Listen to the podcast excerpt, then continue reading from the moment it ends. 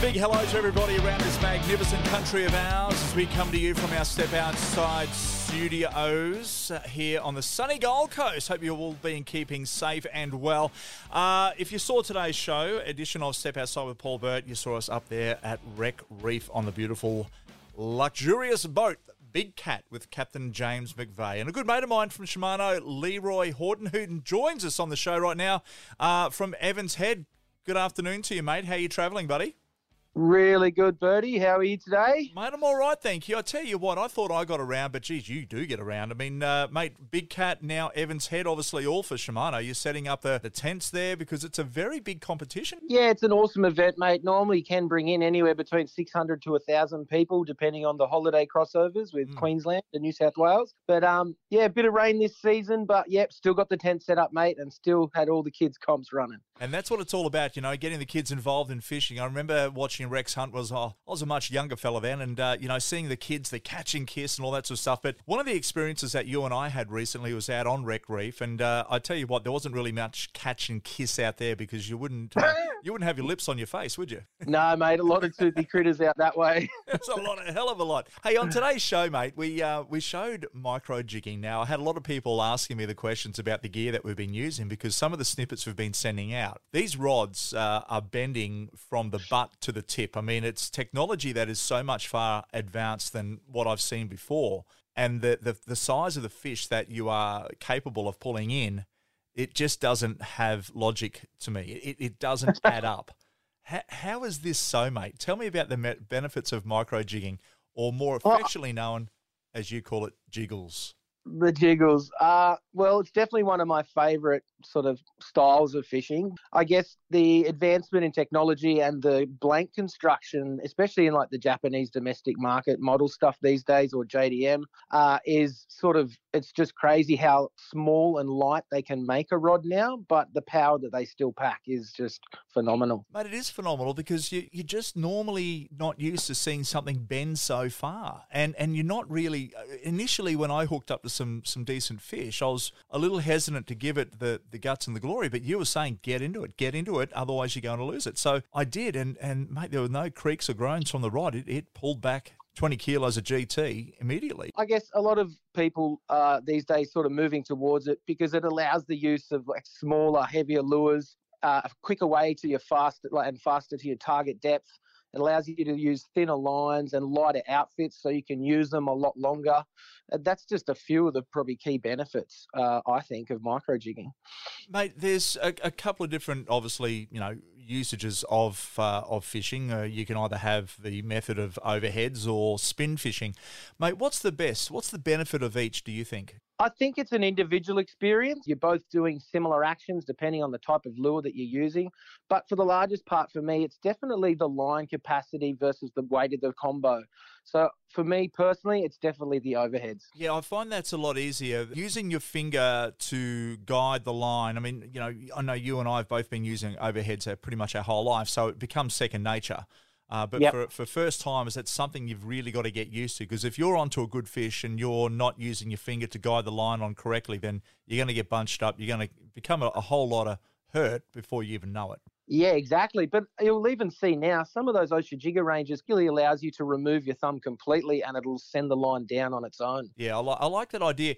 Mate, um, t- the rod that goes with it, now we're talking about that rod a minute ago, the game type slow J, the PE range of jig stits, where do they start and where do they end up? What, what sort of, you know, I guess, range are we looking at? I guess these are probably your higher end model of, of rods. Uh, they're a light graphite construction. The Game Type J Slow Jig uh, comes in seven models uh, in a range of PE2 all the way up to your PE6. Mate, your PE3 that you're running, what does PE mean, by the way? Well, well, generally PE is actually not the strength, but the diameter of the line used. But as an approximate, as a, or as a minimum, PE1 should equal at least PE10. But you'll find in a lot of ranges, it'll be well above. So I guess a PE3, is that like 60 pound line class, is it, or something? Or what are we looking at? It, it's a minimum of double, but you should be slightly over, probably in that sort of, yeah, that 40 to 60 range at least. Unbelievable. Mate, um, the line class to suit those Ocea Jigger reels, uh, you know, what, what is it that we're looking at? Because I know you had the the the fifteen hundred. I used the two thousand. You had a left hand wind. I had a Yep. right hand wind. So we we're basically just using the reels to their best, you know, capability in, in the most harshest of conditions, and they they they worked the treat. They came up with the ticks up straight away, mate. What are, what are we looking at within line class of suit a reel? Can you put on a PE six line class, say onto a uh, onto a fifteen hundred? You can, but ideally you don't really want to because you're really going to lower that depth range that you can fish. Because you know, I, I do get a lot of guys saying to us, you know, Bertie, we, we're going out, we're fishing, you know, new frontier grounds, grounds that a lot of people uh, hit harder, the the 40, 50, 80 meter mark. But now Yep. they're going out to 150 meters, where they're still pearl perch, they're still getting their snapper and their kingfish. But these guys are running is running this particular sort of gear there, and they say the um, Ocea eight, uh, you know, maybe a say 56 like a P three or something like that. Maybe it might be, uh, and they're running that line class in that depth because it's so thin that they can cut through the water and they can get their jig down to that depth. I mean, this is stuff that we haven't really sort of been used to doing beforehand. It was knife jigs, you know, the the, the blue water or the deep water 400s and all that sort of stuff there with a, a, a 20,000 Saragosa or a Stella and dropping down and working the hell out of your arm. But you Yep. can, you, it's a totally changed perception of jigging now, which is quite enjoyable. No, it's awesome. Mate, the Ocea 8 braid, what are the benefits over other lines compared to uh, you know that particular model or style?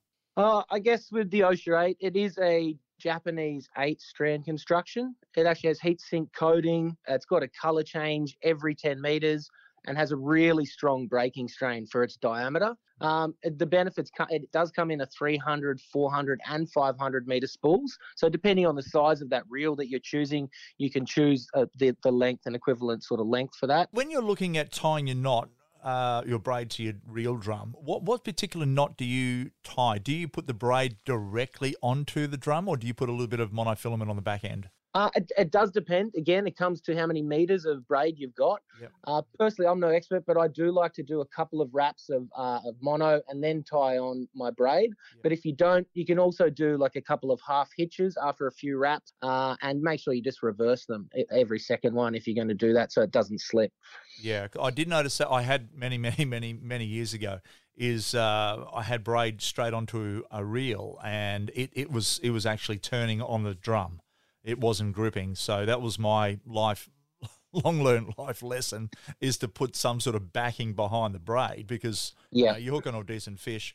You're never going to get it tight because one thing I, I noticed is when you and I are fishing, we both put I think it's 400 meters onto our 15 and 2000 um, Ocea Jigger reels, and it, we had the spool filled to the brim. But after a week fishing of just getting absolutely bent to the bow rail, mate, we, we probably had maybe five or six mil of Yeah. of gap from the top of the spool down. It was, and we put it on really bloody tight, like it was so damn tight.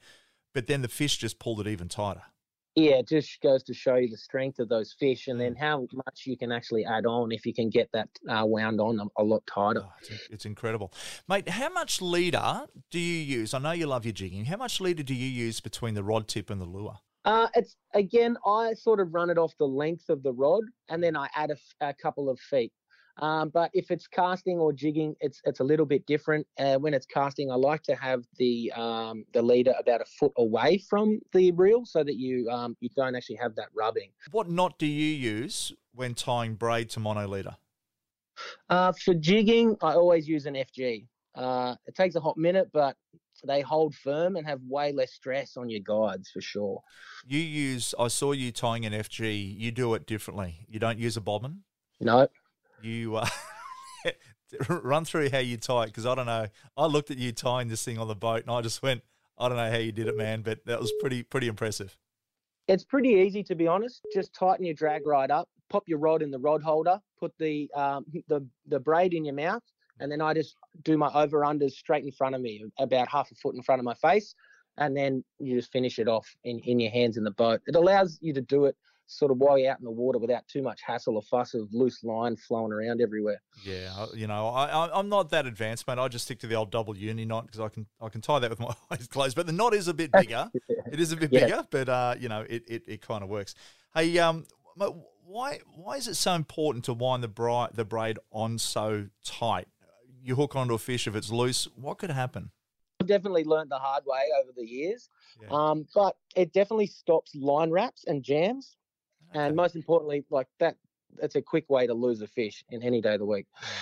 Mate, I, I could imagine it, and it certainly is because it just jams under each other. And the thing is, when people are uh, dropping a jig down, or you know, you, you might just give it a flick away from the boat, whatever. But um, if you do get an overrun, it, it always your braid will always come to a point. You'll notice that the braid will come to a loop where the main line will hook around it, and that's what generally stops the the line from spooling out. That's how you get your overrun. And how many of those overruns you get can depict on how thick it's going to be. It's if you find that little that little hook part where the line's caught up, if you give that a pick with your finger and pull it out, generally that'll uh, that'll uh, eliminate that that overrun straight away, and you'll Yeah, you, you seem to be a lot better at that than I was. I am damn good at that because I've got so. Had the practice over the years. Oh bullshit! You know the thing is, it comes back to yeah, it has from charter fishing, mate. When you get so many people on your boat, and that's happening all the damn time, you learn not to use overheads to go back to the Saragosas because you don't get that issue. I can tell you now. Hey, mate, when you're tying the lure on, you don't use an FG knot. You use a different knot. What sort of knot do you use for tying lures onto your uh, to your jigging sticks? Um, generally, I do like a a double double uni. So it depends on the weight of the line. So you Okay. want to get it at least four wraps up to a maximum of eight. Okay. If you don't like those that are going to be tight all the way to the jig, uh, you can do a loop knot or a non-slip loop knot. okay, that's like a uh, like a fly knot type thing. Lefty Yeah, you- fly knot. You you put the the loop in the line uh, prior to passing through the eye of the jig, and then back through that, and then wrap up, and then back through. I notice as well is um, the drag. It's got to be done up tight. How tight should you have the drag? Ooh, again, it, it, it depends. This is a curly. You, if it comes back to all the uh, previous questions. So, what what line strength did you go with? What reel size did you go with? But generally, you want to be about half as much of the drag as it is the line strength. So it comes down to it really comes down to I guess experience because you know you're not going to go out there with a uh, a micrometer measuring the, the, the braid or a or a No. uh, or a set of scales going right I'm set at uh, one third or one quarter or one half. You, you're going to you know you grab a, a, a length of your of your leader and off your reel and you just give it that if it's tight and you know you're going after big fish like if you're after kingies or or amberjacks and you know they're decent fish, you're going to have a fairly tight tight drag. But if you're after snapper, you, you don't have to go as tight, do you? Really? Correct. Yeah, because you're going to have like a third of the the Mm. leader strength as well for snapper. What's the best depth for micro jigging there, Leroy? Because you know we, we were fishing some deep water, but also I Yep. know you at Evans, you like to fish the shallow water. What, what what's the best depth? What can it achieve? Um, well, I guess it, it's got to be based off the the fish that you're targeting. So where are they going to be located? Um, but you've got to uh, pull in a lot of other factors like your drift, your depth of water, uh, the current, the angle of the wind. Is it going to send you over the mark? Is it going to send you past the mark?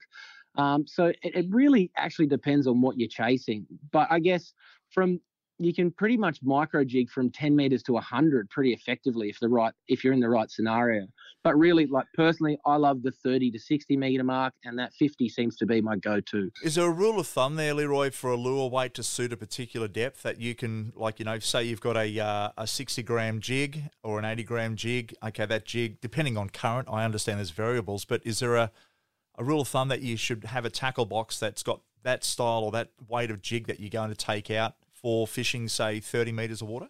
well there's you should always have a couple of different sizes Yeah. just in case it, it's a little bit different to what you expected um, but there isn't a solid rule but i always like to to double my jig weight to the depth as a starting point so you'll find your you'll find your your jig fall and then don't lose that 15 degrees plus or you'll lose the accuracy so if you start to do that then you have to go up in weight Mate, the retrieve can be varied. Um, tell me the best retrieve to suit, say, the, the Colt Sniper, the wonderful jig, because that jig absolutely crushes it. And that's, that's one you should load up in your tackle box.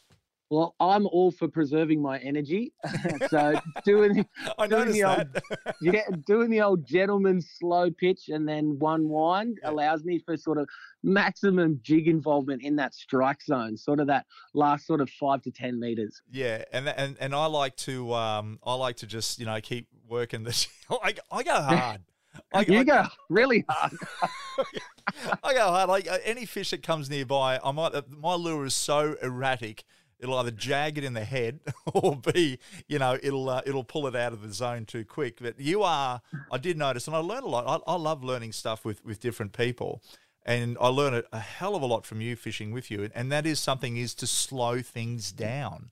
Let yeah. that rod tip flick let the nice little jigs, let the lure do what it's designed to do, and let the rod do what it's designed to do as well, and the reel. Exactly, but it, it can get a little bit exciting, and, and sometimes you get a bit carried away. I but, get carried away a lot, mate. but both, but, but both in both situations, they both worked at the end of the day. I just yeah. think I was less tired. mate, I, I reckon. Oh, hang on, you caught bigger fish, mate. So you know that was good. Hey, what about a heavier jig? Can you use that same? Gentleman's retrieve of a nice little sort of you know flick and twitch type yeah. thing, or should you go a little bit more on a heavier jig to get it working better? Well, you, you can alter your jig size relative to your rod and your jig or cast weights mm. uh, and suit it to the retrieve that you want to do. But usually you've got to suit it to the design and lure shape. So whether a, a knife jig, which is designed to go fast, or a flutter jig, which we were using, which is designed for that sort of gentleman, gentlemanly uh, approach, or the blats, which sort of do it completely themselves, and you can just use the rod tip. What about uh, you? Love fishing that thirty meter mark, and around this this beautiful country that we live in, uh, snapper can be caught whether you're up north for gold band snapper, down south for the big, you know, um, I guess the old man snapper, mate. What what do you look for in your sounder when you're targeting snapper in say 30 meters of water? Initially, if you, if you're going to look at the sounder before you go out, look for some uh, outer reefs slightly off um, off the coast, yeah. sort of individual or on their own. Um, but then once you're out there, definitely look for bait, look for structure, and look for current flow. So it might be creating a pressure edge on the surface where bait is going to hold up and predators are going to lurk bait doesn't always mean bigger fish. And that's one thing I learned from you up north is that we were looking around, we saw bait. Yep. I would normally just drop my jig straight in there and, and jig away for half an hour. But yep. you, you, would go, no, no, no, keep just, you know, keep going. So I handed the wheel to you. You moved around, you found the bait, but then you found something around the bait. What was that? Uh, well, normally you'll find a little lump which is going to hold maybe some reef or some weed or some structure, but then there's slight little arches or depending on your depth, might be quite large, depending on the species. But um, yeah, uh, you definitely want to give bait a go. Uh, bait's a great sign. Every fish has got to eat, so it's just a matter of not if there's too much bait around, you've actually got to find those arches and find the ones that are biting. And that makes a big difference, obviously, when the fish are feeding. You because you you were saying there's one he's feeding. You could see the uh, boomerangs, so to speak, going up, and as soon as your jig on the way down, sometimes you didn't even get to jig uh, Correct. You know that that uh, Colt sniper, you were basically just getting that hook up on the way down. So the retrieve didn't even occur, but the spooling out of the lure would, you know, if you didn't have control of it, you would, uh, you know, you, would uh, you could get that overrun. But that Ocea Jigger, the F Custom L's at 2000 NRHG, that has that little lever on the side that you can alternate the speed or the uh, as the lure drops down. Correct. Yep. Mm. That's a good thing, mate. Um, micro jigging, you can choose the fish you want to target, can't you? Like if they're, you know, if they're smaller boomerangs, and then you drive along, you see the bigger one. Obviously, that's a bigger fish. Yeah, well, it's never a guarantee, but as you fish more, you learn more and you ascertain sort of what fish do, what profiles to look for, and you can improve your target species and consistently, along with like honing in the locations and sort of what they're feeding on. So that can come down to color of the jig, style of the jig, size of the jig, all that sort of stuff too. It makes a big difference, obviously, when you're using the right stuff in the right situation. Mate, um, how do the bigger fish come up on the sounder? What are they? Uh, obviously, you know, they're going to be a, a, a, thicker line, or are they a yeah, longer line? A nice, consistent red arch is what you're looking for on most sounders. If you start fiddling with the color tones and palettes and stuff, it might be a blue arch or a red arch, but yeah. you'll know that depending on how you've changed or set up your sounder. Yeah, we had the, we were using the Garmin's. I found them to be uh, pretty good. Obviously, I think most sounders these days are, are in top notch, but uh, you know that they they worked for us exceptionally exceptionally well.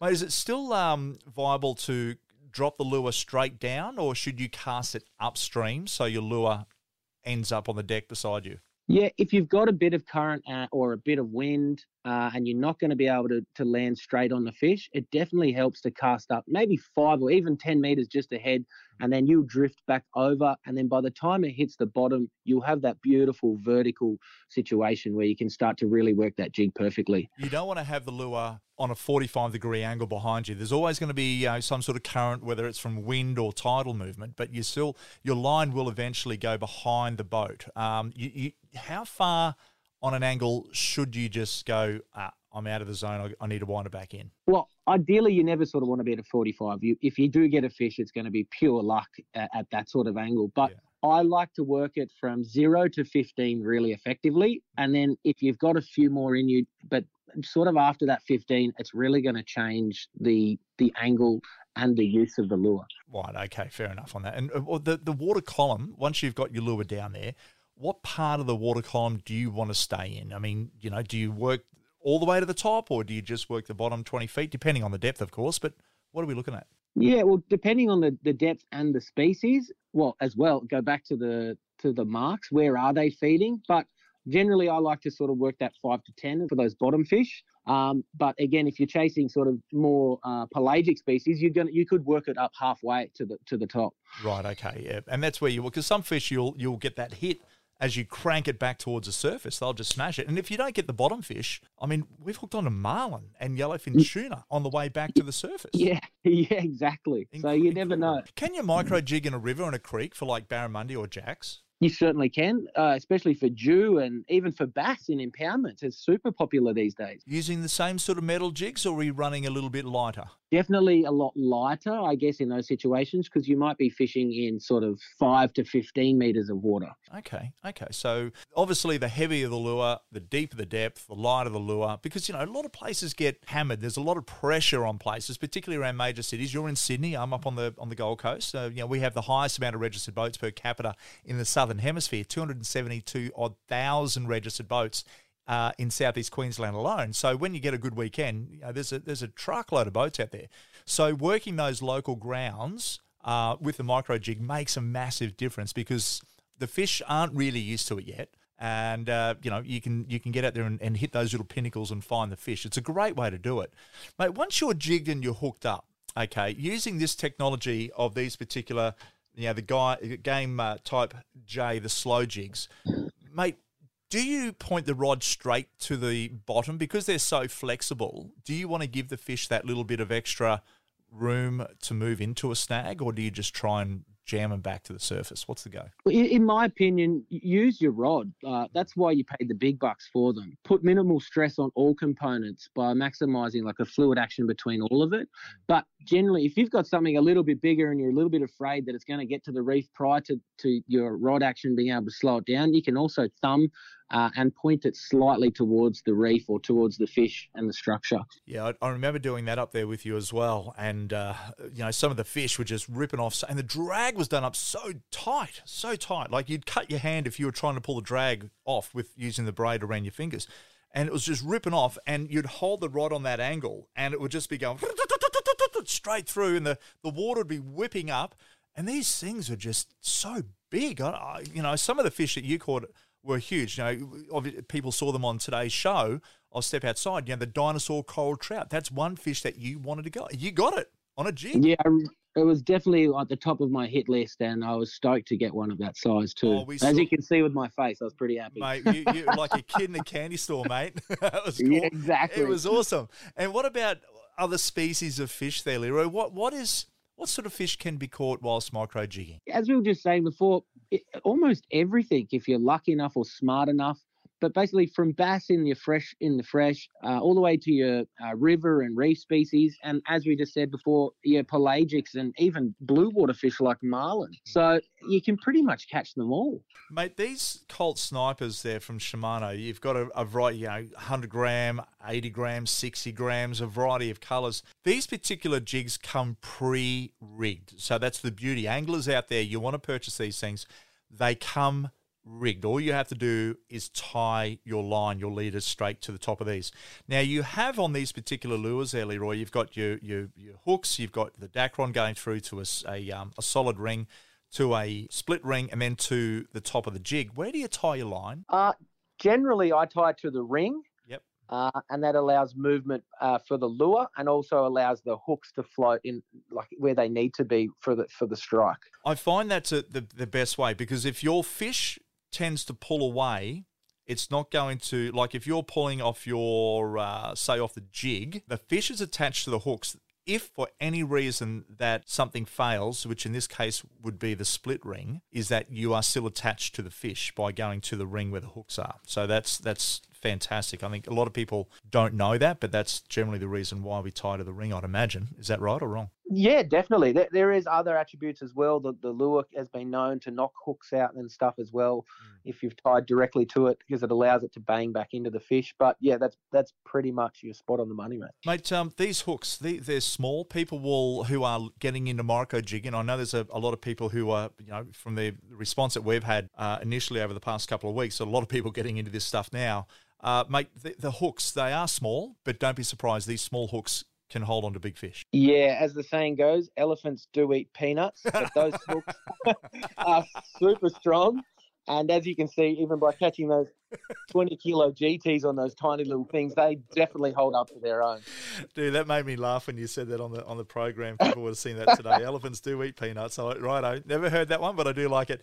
Mate, um, and they're, they're bloody sharp as well. So uh, just be aware, everyone out there, that these uh, these things will uh, easily go into you. Do you crush your barbs, mate? Do people need to crush their barbs? Uh, people don't have to, but if you're on a really remote trip, it's well advised because if you don't, uh, you're going to have to pull them out. And if you're pulling them out with barbs, as I worked out, as you worked out, yeah, you had one. What was it in the chest, mate? yeah, went went to, went to the chest, mate. Thanks to um, your yellowfin tuna, I believe it was. But uh, look, that's a different story, mate. Um, these particular lures, anyone getting out there, uh, grab yourself a bunch of these Colt snipers. What other lures uh, jigs are you guys running there, mate? From Shimano. Uh, we've got the sardine wavers and the pebble sticks as well at the moment. Yeah, sardine wavers are good. You also got the baku baku. Is that right? uh, yeah, that's another one that you loved a lot. Mate, those things didn't last long either, did they? They are brilliant. They, are like a little uh, octopus sort of a, a jig there, and um, they, they work very good. You guys, before these models came out, had a jig called the Lucanus, and I use the Lucanus jigs uh, well and quite often when we were charter fishing many, many years ago for pearl perch and snapper. you'd just put one over the, the deck, uh, leave the rod in the back corner, and as the rod would move up and down, this thing would just catch fish like you got no idea. And the Baku Bakus come out, and uh, these things are exactly the same sort of idea. Single running head, so the head actually slides up and down your line, going down to that octopus sort of tail of of, uh, of plastic and rubber in amongst the hooks. So it's a it's a really good lure. So there's three different or four different options there for people to go out and put in your tackle box. But Leroy, mate, where does the next adventure take you to, mate? Well, uh, hopefully COVID settles down a little bit, mate. Um, we're meant to be heading up to the Gold Coast actually next week, but um, mm. who knows? Let's see what happens. Yeah, every day is a uh, is a challenge, but as we say, every day also you've got time to uh, to get your gear ready for that next fishing adventure. Hey, Leroy, I got to say a big thank you very much for uh, diving into the world of micro jigging because it is a bit of an unfamiliar step for many people, and I hope that uh, this particular podcast helps those out who are wanting to uh, to get involved into it. Because I can assure you, it is amazing, and uh, Mate, thanks very much for your time. Hey, not a problem, mate. Hope to speak to you again soon. Thanks, mate. There you have it, everybody. Leroy Horton, he is the National Sponsorship PR and Events Manager for Australia, Shimano Australia. And that is it for another Step Outside podcast. You've been listening to Bertie. And uh, of course, um, we always drop a new podcast every Sunday night and the Step Outside Paul Burt Fishing Show. New eps released every Sunday on 7 Mate around this beautiful country of ours, repeated the following Saturday, meaning we've got your weekend tied up. And of course, you can jump on to 7 Plus on catch up and watch it whenever you want to see it. And of course, jump on down to your local Anaconda stores and they'll support you by giving you the right advice at the right price. Take it easy, everybody. and As we always say, may your rods bend often.